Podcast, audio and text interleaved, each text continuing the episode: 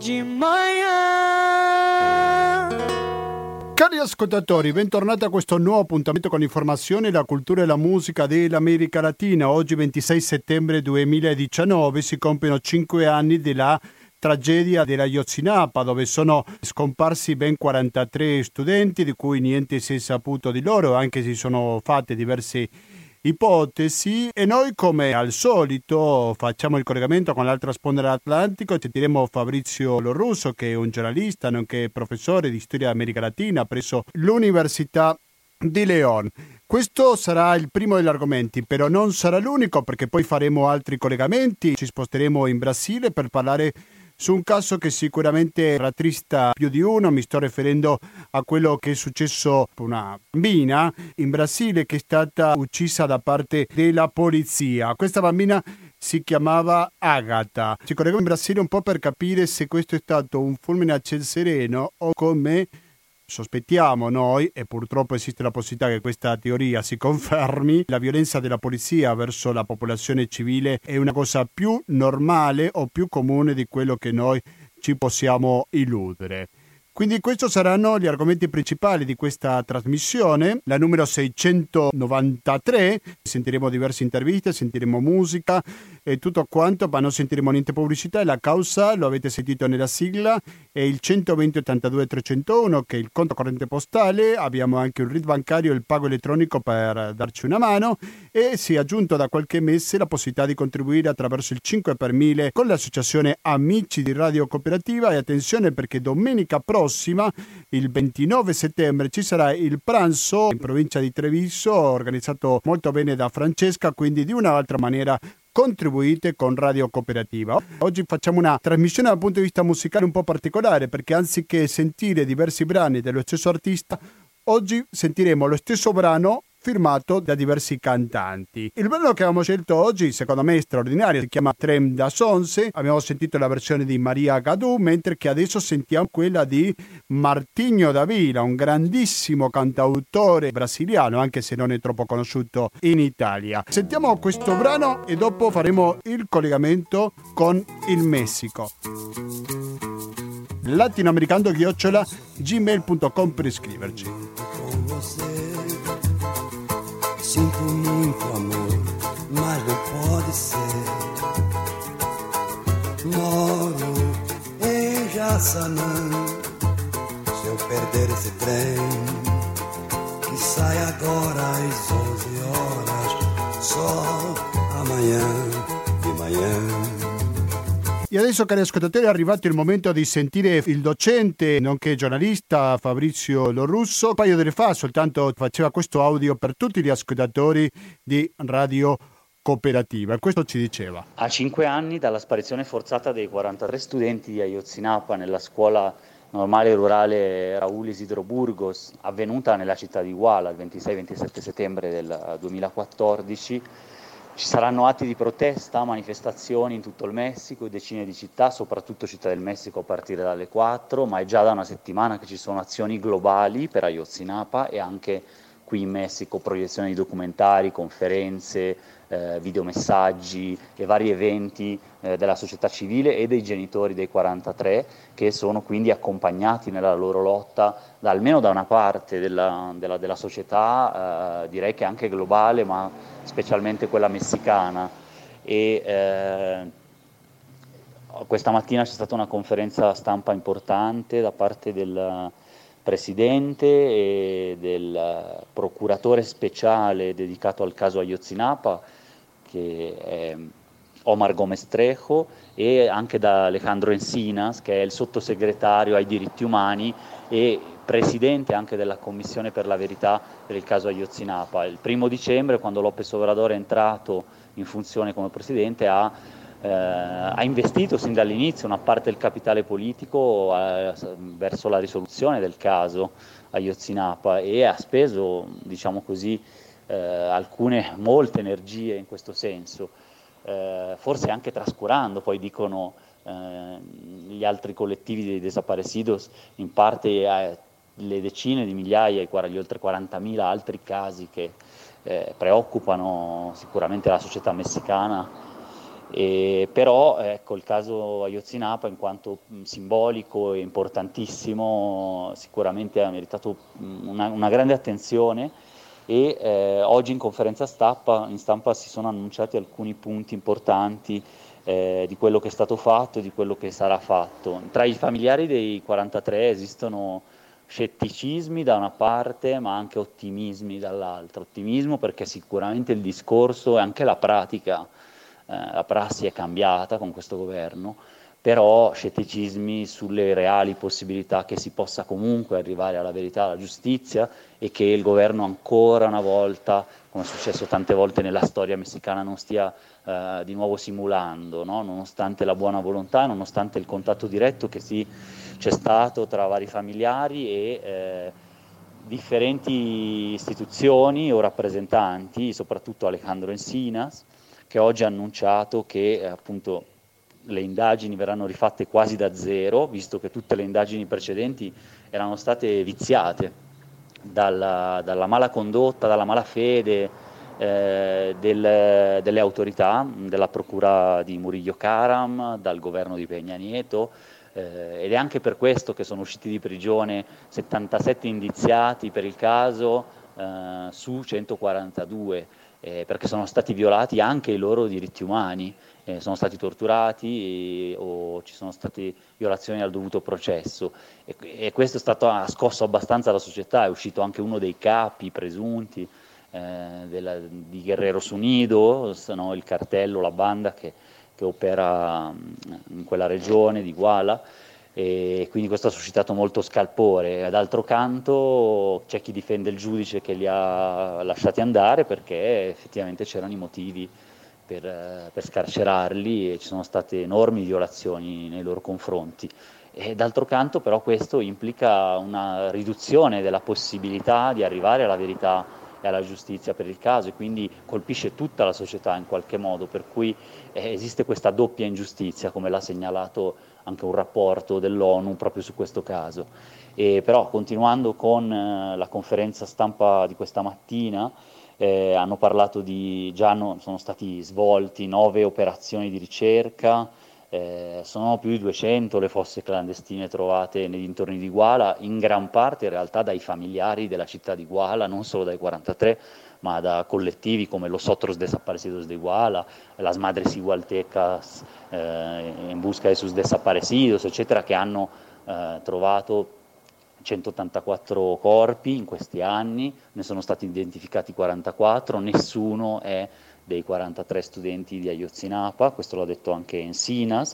Eh, c'è stata una, eh, una petizione alla società ad aiutare con qualunque piccola o grande informazione, e poi sono state rinnovate le ricompense, e è stato annunciato, molto importante, che ci saranno dei procedimenti giudiziari e delle indagini contro gli ex funzionari di tutti i livelli, eh, locali e nazionali, coinvolti nel caso e che in qualche modo hanno violato eh, Eh, le condizioni per, eh, per il dovuto processo. Soprattutto si parla di Murillo Caram, il capo procuratore, e anche di Tomás Zerón, capo dell'agenzia di investigazione criminale, che aveva sparso, era andato a fare una, una, diciamo, una pratica con, giudiziaria in una, in una giornata con un, con un indiziato incarcerato, li aveva portato al, al fiume, dove aveva lasciato una borsa nera con dei resti, cioè praticamente aveva seminato in qualche modo delle evidenze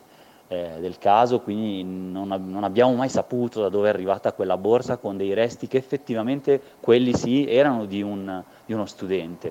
E quindi esistono eh, tanti scheletri nell'armadio che eh, vedremo se il nuovo governo avrà la possibilità reale di... Eh, di, di di smascherarli, di tirarli fuori e di capire che cosa è successo. Però esiste sicuramente, posso dire, una volontà politica importante e, e quindi di continuare. Ogni due mesi ci saranno riunioni con i genitori eh, di Ayotzinapa, tra il presidente e, e i genitori e anche le altre istituzioni, la procura, per cui esiste, esiste sicuramente anche uno scrutinio internazionale maggiore. Sono rientrati due ex membri del gruppo internazionale di esperti che aveva aiutato nell'indagine, che poi è stato quasi scacciato, cacciato via da, da Peña Nieto, eh, Cox e Butriago, saranno, sono già in Messico, stanno coadiuvando le indagini e eh, inoltre... Eh, è stato comprovato eh, già tutta la questione dei tabulatori telefonici, esiste più informazione in mano al governo, per questo c'è una, un certo ottimismo, eh, poi bisognerà vedere se sarà corroborato dai fatti, però le piste che gli esperti internazionali avevano segnalato verranno tutte eh, battute e, e analizzate dall'inizio, non verranno escluse come è stato fatto, no? Eh, le piste, quello sul ruolo dei militari, sulla città di Huizuco e la polizia di Huizuco, e non solo quella di Iguala e Cocula, sul ruolo del quinto camion, eventualmente carma, eh, quinto autobus car- caricato con, con, con eroina, il ruolo della, dei telefoni cellulari che sono stati accesi e usati dopo la sparizione dei quarantatré, e quindi su questo sta andando avanti e eh, verranno anche chiarite eh, le eh, questioni sulla liberazione dei presunti colpevoli. Eh, si dice che la procura attuale non ha agito con celerità anche per poter ripianare quello che era stato fatto male, per cui eh, ha fatto uscire, no? In qualche modo ha coprovocato l'uscita di questi eh, presunti colpevoli eh, dalla... dalla prigione, però sicuramente questo viene anche dal sessennio passato in cui appunto proprio il processo è stato condotto in malafede e con, questi, e con modi violatori dei diritti, dei diritti umani, no? E è stata ammessa anche la mh, competenza della, eh, della Commissione contro le sparizioni forzate della ONU, eh, gli esperti internazionali, sta operando ancora l'equipe argentina di antropologia forense. I risultati concreti per ora non vengono rivelati, in parte, in parte sono pochi perché eh, anche se è stato uno dei primi atti di governo quello di stabilire la Commissione della Verità, poi le istituzioni operative come l'unità speciale della Procura e altre istituzioni create eh, con l'appoggio internazionale, eh, per esempio il meccanismo eh, che dà seguito all'assunto, cioè all'affare Ayotzinapa della Corte Interamericana, eh, la stessa partecipazione dell'ONU, eccetera, con, una, con degli esperti, eccetera, sono arrivate eh, poi durante il duemiladiciannove. E quindi in questo senso eh, ci sono tante aspettative, in parte motivate da una volontà politica dimostrata e forte, tant'è che oggi anche come atto simbolico Presidente e il sottosegretario ai diritti umani sono apparsi in conferenza stampa con la maglietta di Ayotzinapa.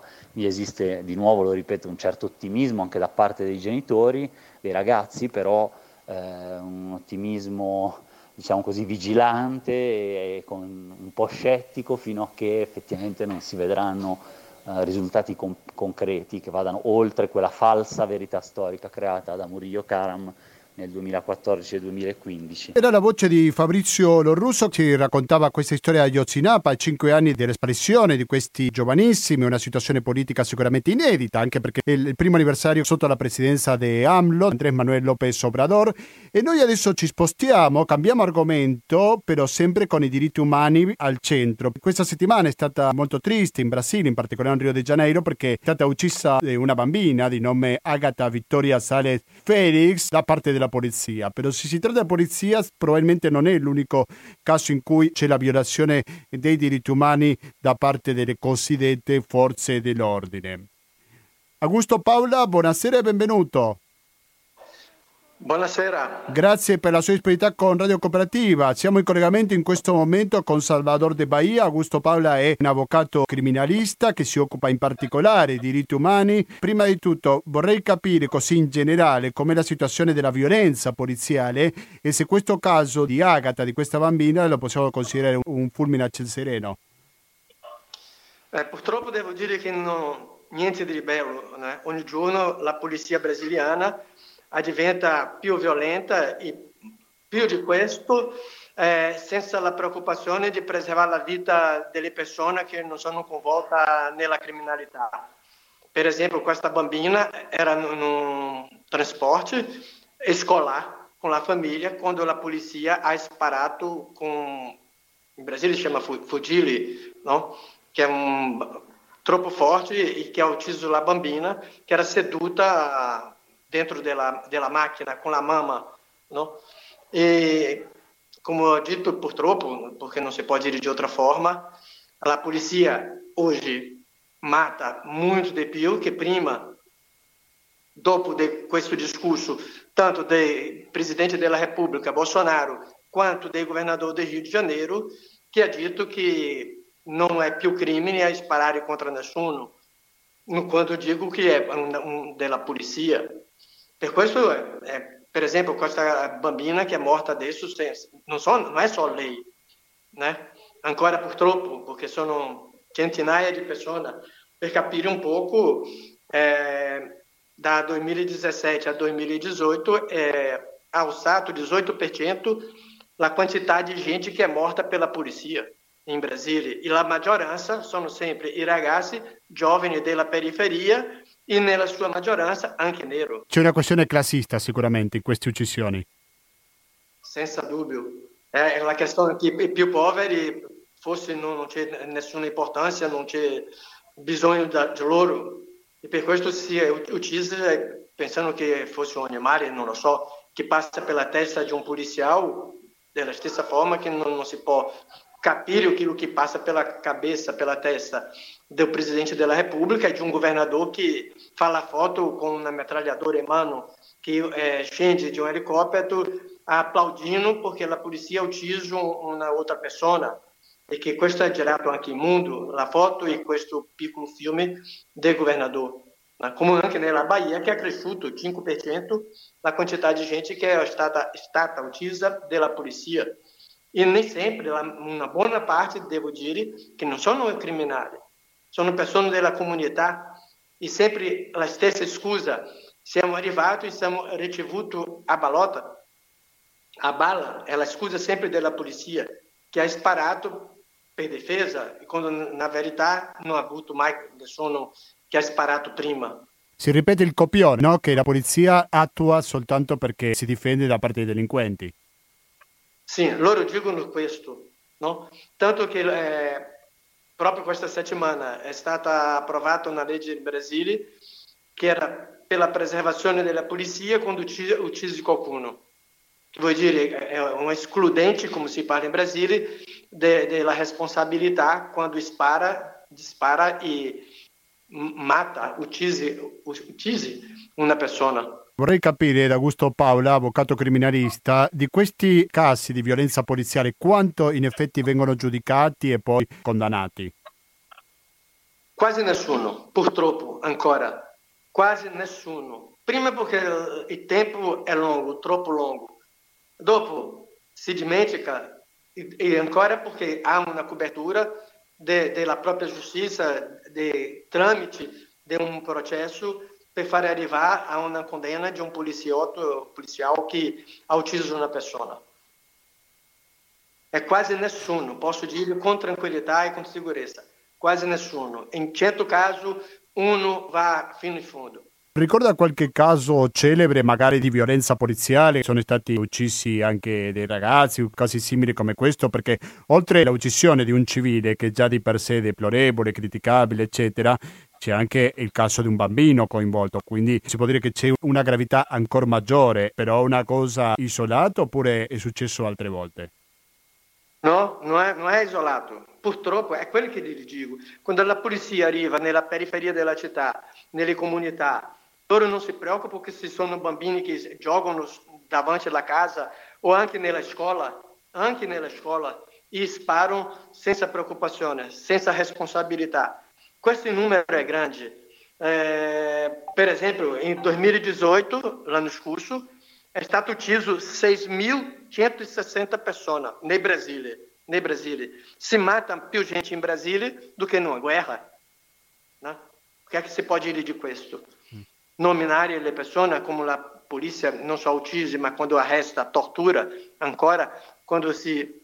il Brasile è signatario anche delle convenzioni internazionali, che la tortura è crimine, è imprescrittibile, inaffiansabile, e comunque la polizia si sente con potere, si sente sicura di che non succede niente e tocca avanti questa, questa cosa proprio criminali, secondo me. Quando parliamo della polizia, parliamo della polizia federale oppure c'è anche una polizia locale che no, commette questi atti di violenza? No, è la polizia militare, perché polizia in militare. Abbiamo tre polizie, no? Abbiamo la polizia federale, abbiamo la polizia che si chiama giudiziaria, che ogni Stato ha la sua polizia, e abbiamo la polizia militare, che è quella che va nella strada di forma ostensiva, no? Per fare, non per combattere, doveva fare la sicurezza della, della popolazione. E questa polizia militare, che ogni Stato anche ha la sua, è che infelizmente fa tutta questa storia. Eh sì. Sono militari che hanno anche divisa, portano divisa.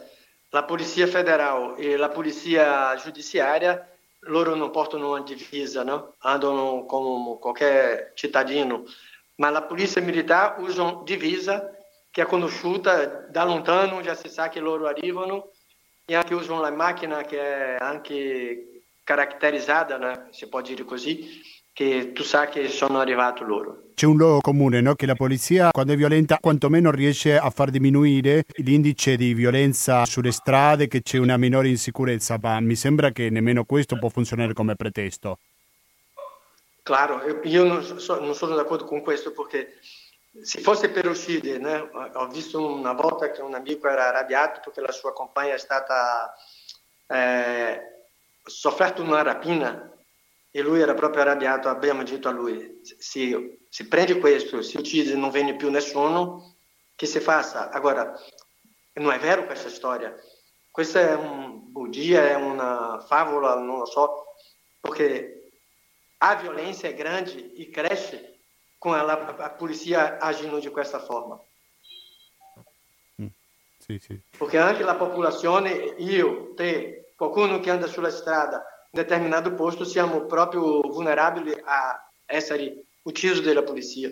Lei mi conferma, Paola, che dall'insediamento di Bolsonaro questi poliziotti si sono sentiti più sdoganati? Si può permettere una violenza maggiore di quello che c'era prima?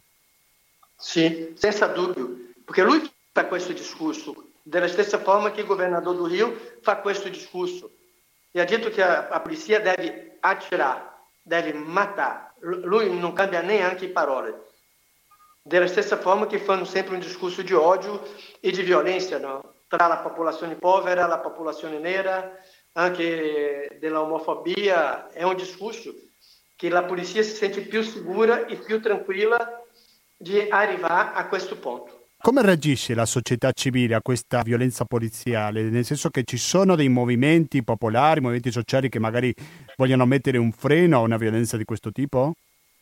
La mobilizzazione popolare sì, c'è sempre, e protesta per esempio con questa bambina che ha fatto, no, come vuoi dire, ma ha mobilizzato buona parte del Brasile. Sì, ha fatto arrabbiare però particolarmente, no, molta gente. È un discorso politico e di mobilizzazione e sensibilizzazione della società civile, dei movimenti sociali contro la violenza, sia della polizia sia della propria criminalità.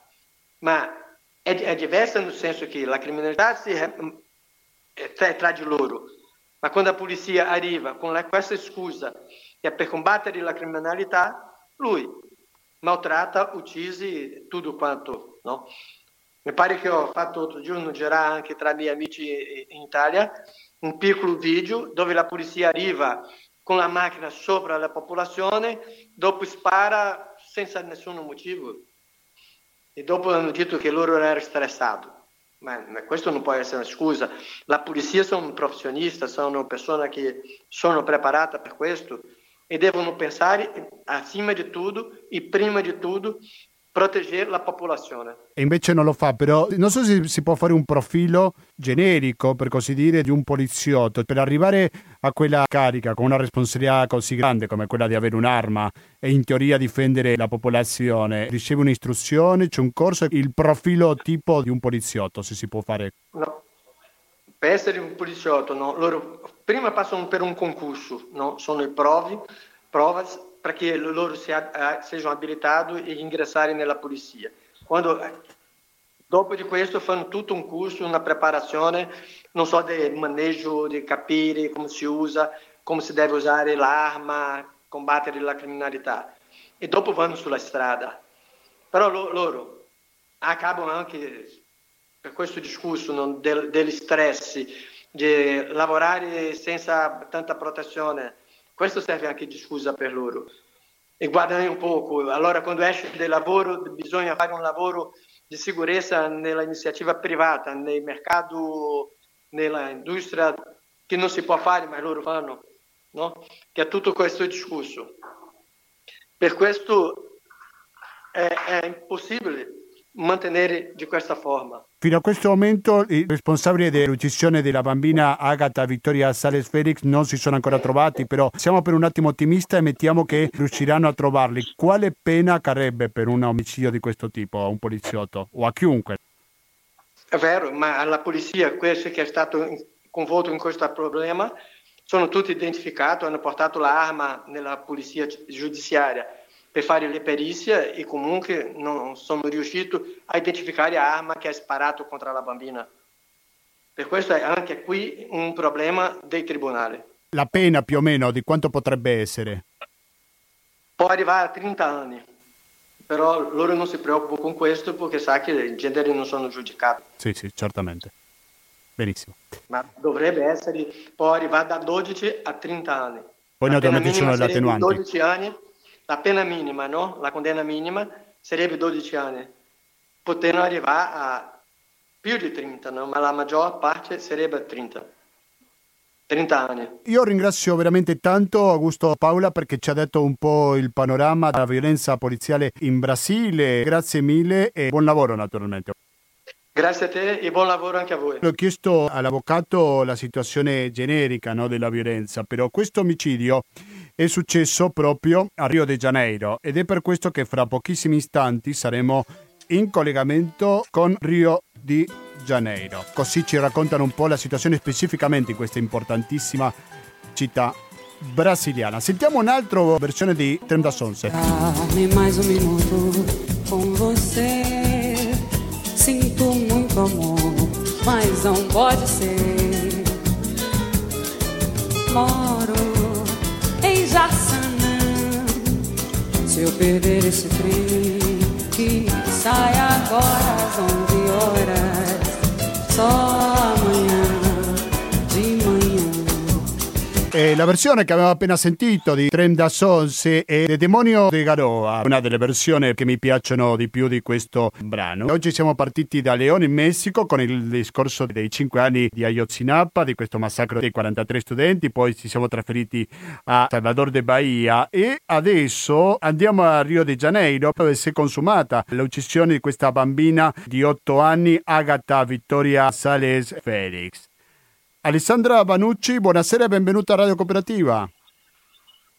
Grazie, buonasera a voi. Grazie a te per la disponibilità. Alessandra Vanucci insegna all'Università di Rio regia cinematografica, regia teatrale. Prima l'avvocato ci parlava un po' della violenza della polizia in generale, però mi sembra a me o in Rio de Janeiro è particolarmente intensa questa violenza? Ma sì, cioè è una città che è un po' epicentro di tutto il male e anche tutto il bene, nel senso che essendo, essendo composta da una grande diversità eh, sia sociale sia anche eh, etnica, nel senso di popolazioni che vivono situazioni totalmente diverse e che rendono impossibile qualsiasi discorso sul merito, nel senso che io per esempio insegno all'università e non posso pensare ad una meritocrazia applicabile in Brasile perché le situazioni da cui vengono i miei alunni sono completamente diverse, in alcuni casi molto più svantaggiose che non in altri, no? Quindi anche la violenza è un po' distribuita in un modo, in questo modo ingiusto e caotico, e però risalta di più. Io purtroppo devo dire che questo caso della bambina uccisa è gravissimo e io sono desolata, non ho nessun commento da fare, però è abbastanza frequente, non è, non è una cosa eccezionale, è una cosa abbastanza frequente perché le comunità povere sono soggette a sparatorie quotidiane, la Marè per esempio, no? In cui la polizia è sempre implicata. Sì, anche se non si è parlato troppo, però qualcosa si è detto su questa bambina, ma perché è arrivato alle cronache persino in Italia di questa bambina e non arrivano altri casi? Ha qualcosa di particolare?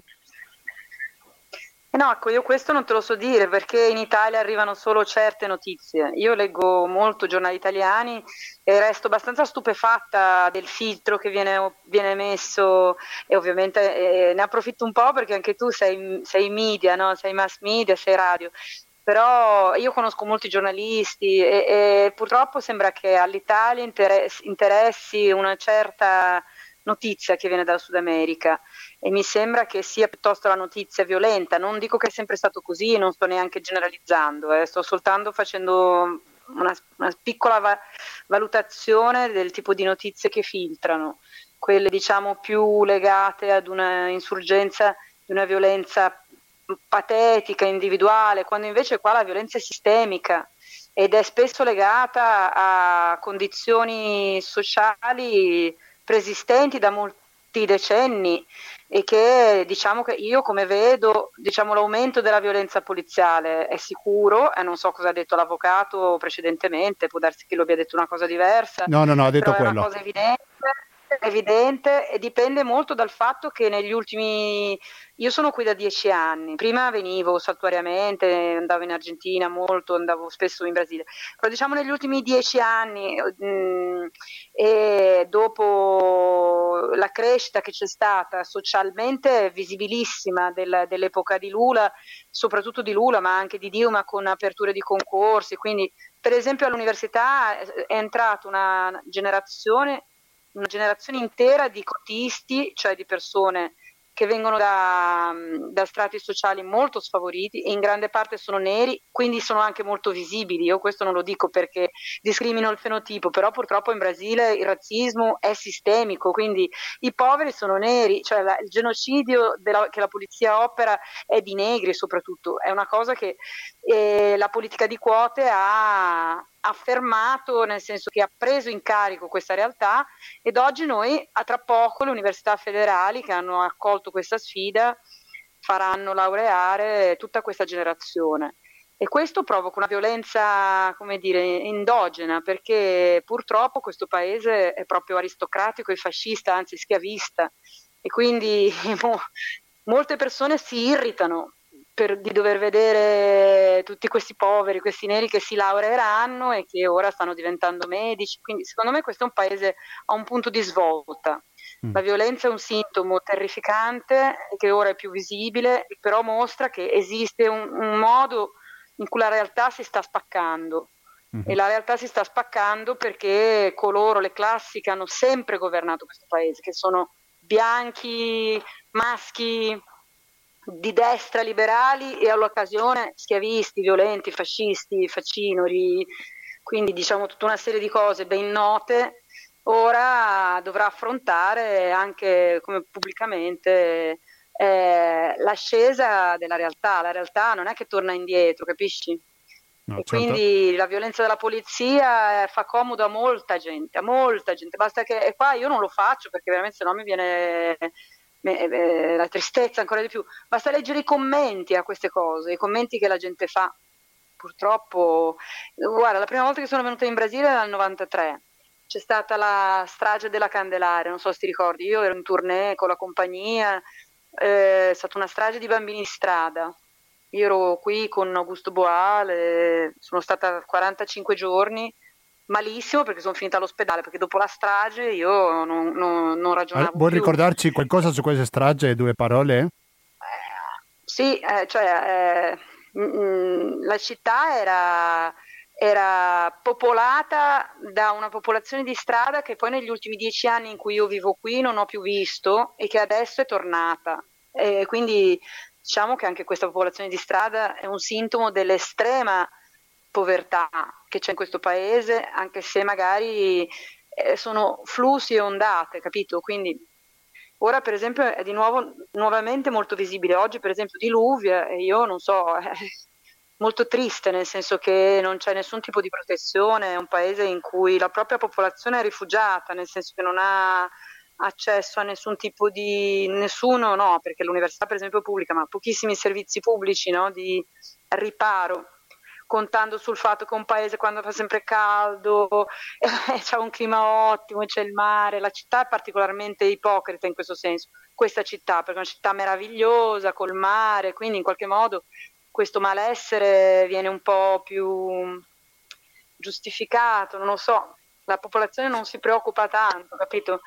Bene, vabbè, eh, quindi nel novantatré, eh, al culmine di un'ondata molto grande di violenza contro i bambini che abitavano in strada e che formavano delle vere e proprie bande, io non le chiamo gang perché non erano necessariamente violenti, però rubavano, rubacchiavano ed erano comunque considerati, ora non vorrei generalizzare, però dalle persone con cui ho parlato anche dopo la strage, considerati irrecuperabili, bambini piccoli a otto, nove, dieci, dodici anni, cioè, quindi c'erano queste fazioni di poliziotti eversivi che andavano in giro contrattati dai, merci- dai, merci- dai commercianti per ammazzarli.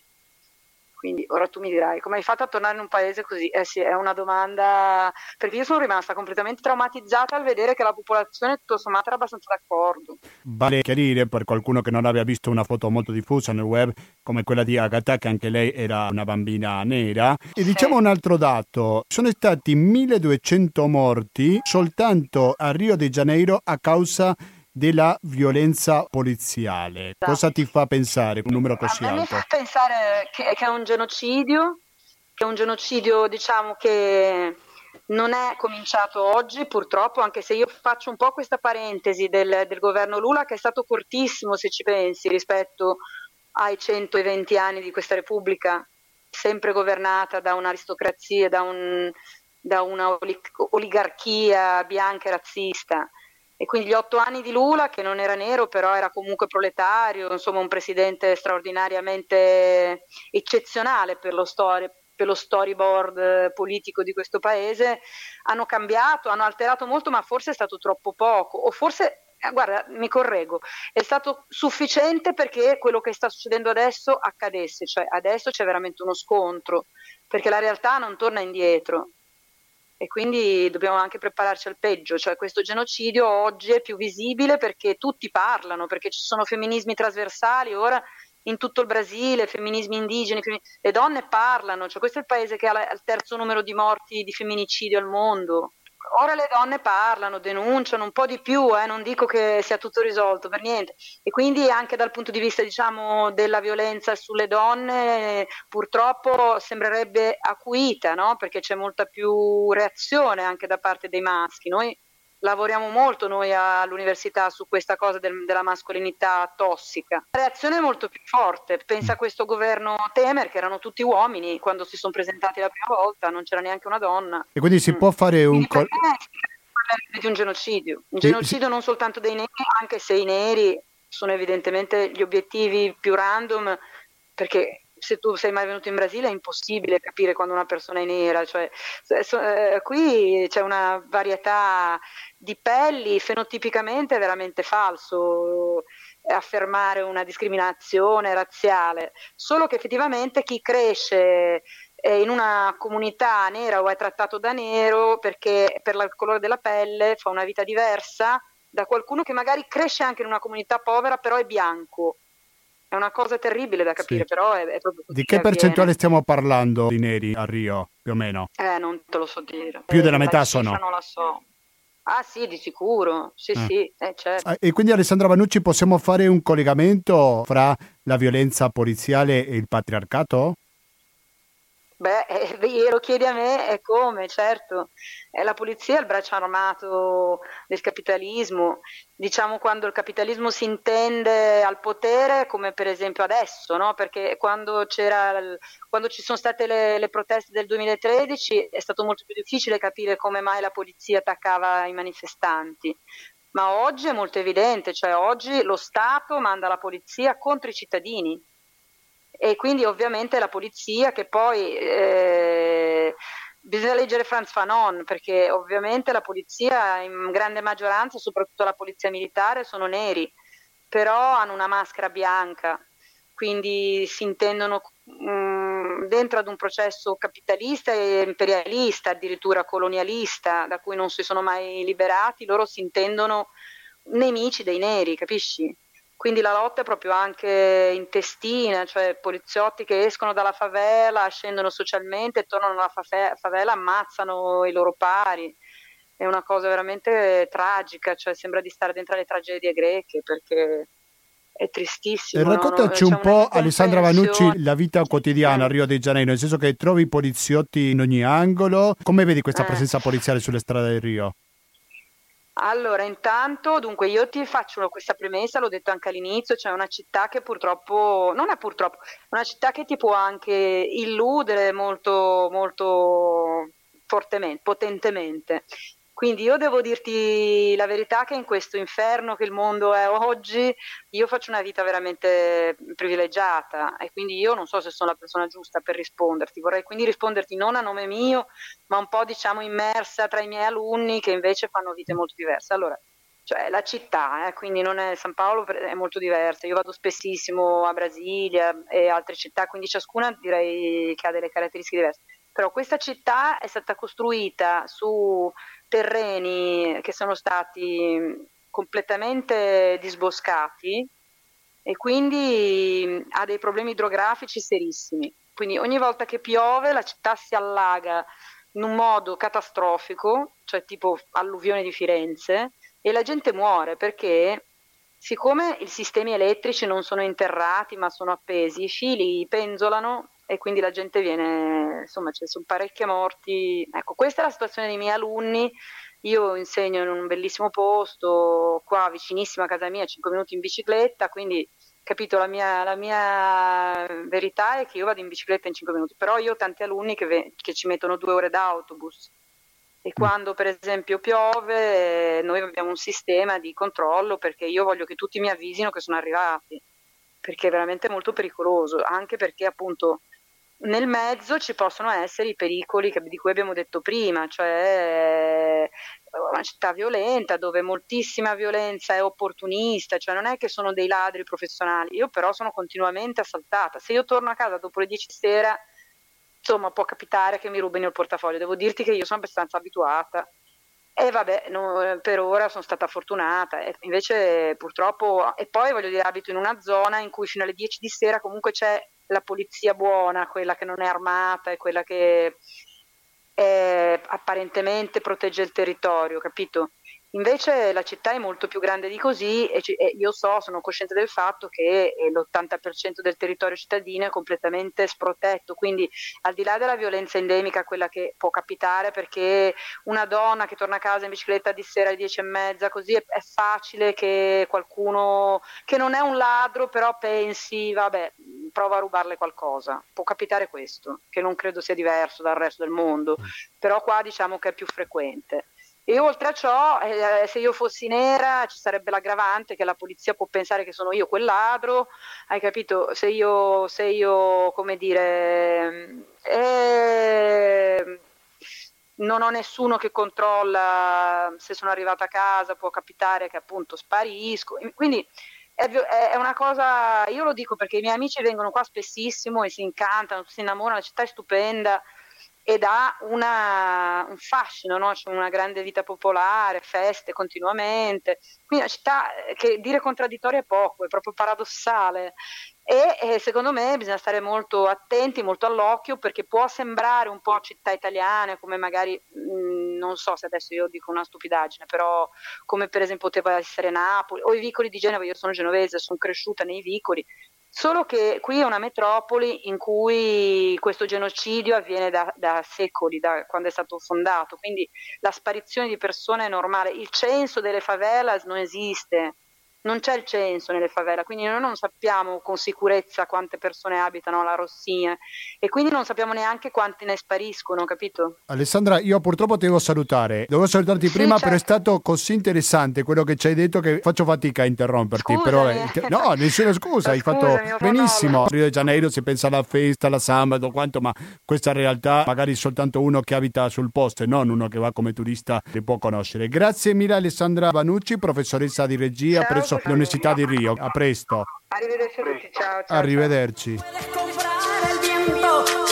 Eh sì, sarete d'accordo con me, cari ascoltatori, che è stato molto interessante sentire l'ultima intervistata, il collegamento che aveva fatto in diretta con Rio de Janeiro, come anche credo sia stato interessante sia il collegamento che aveva fatto prima con Salvador de Bahia e pure con Messico.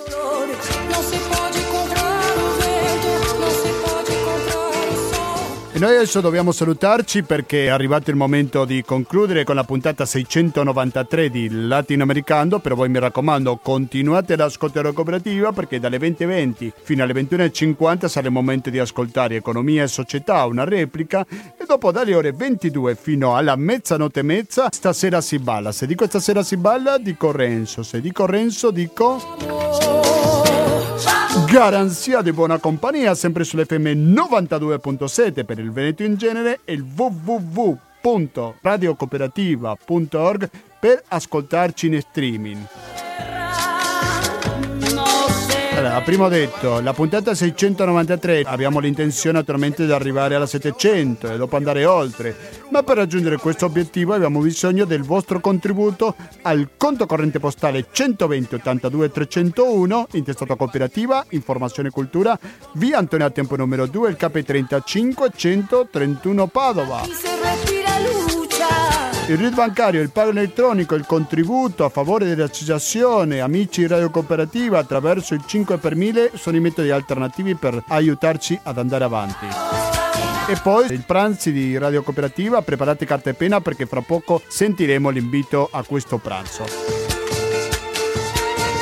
Quindi basta, da Gustavo Claros non mi resta più che salutarvi, noi ci diamo appuntamento a domenica prossima alle ore diciotto e trenta con l'attualità internazionale. Grazie e alla prossima.